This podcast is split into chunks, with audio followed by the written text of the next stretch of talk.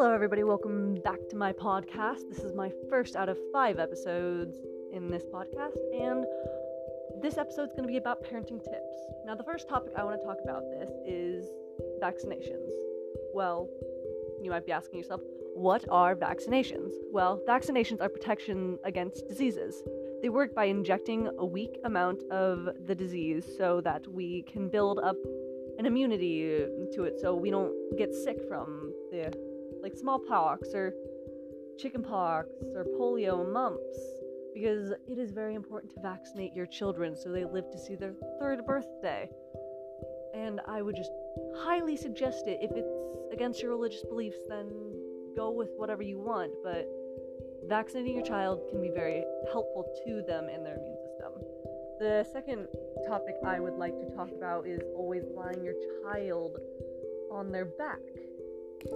Now, lying your child on their back is kind of very important because, you know, they could, by lying your child on their front, they could suffocate, they could die from sudden infant death syndrome. It has been known that sudden infant, dead death syndrome, sorry if I could speak today, has has been caused uh, sometimes by lying your children on their stomach when sleeping. So always lie your children on their back so nothing happened. And do not, when your child is sleeping, do not have any blankets near them because they could, well, suffocate on that.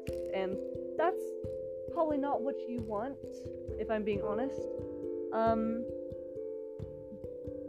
make sure they're in a safe sleep area when they're sleeping too. And oh, just as I can say, as I'm saying again, always lay them on their back. Now, the third thing I want to talk about is supervising your child. Always supervise your child. Do not leave them alone unless in a crib to sleep. And the reason for that is anything could happen once you turn your back. It might you might even turn your back for a second and something bad could happen.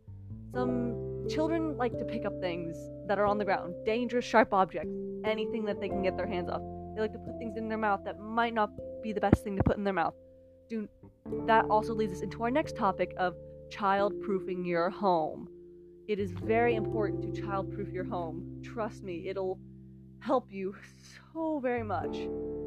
What you want to do is once your baby is old enough, uh, start child-proofing their home. Like put if you have stairs, make sure that um there's a gate on the stairs so they can't go up it or so they can fall down it. Make sure there's a gate at the top of the stairs too.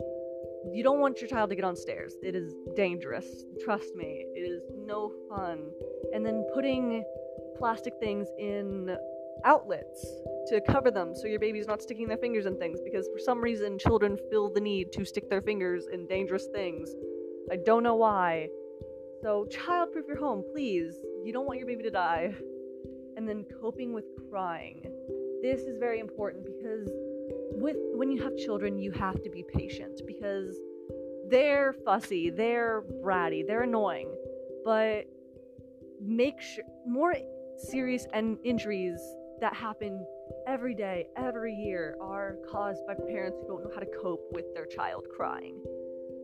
Sudden infant death, not sudden infant death syndrome, sorry, Shaken baby syndrome is caused mainly by parents who do not know how to cope with the crying of a child and what to do when you are um, experiencing this frustration and anger once your child is crying is you should walk away. You should just try to calm yourself. And yes it is okay to walk away. Just put your child in a safe place. It is okay to leave your child crying for a few minutes. Children cry, people cry, it happens. Sometimes they just need to calm themselves down.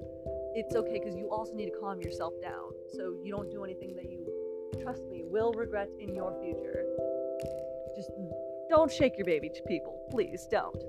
And if you've tried everything and your baby's still crying, for like for some reason, it's probably just because they need to cry. Babies cry. It's happened. It happens all the time babies cry. It happens. Just walk away.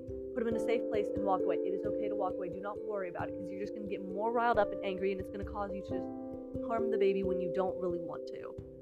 Well, thank you all for listening in on my very serious podcast of parenting tips. I hope you will decide to join me for my next episode.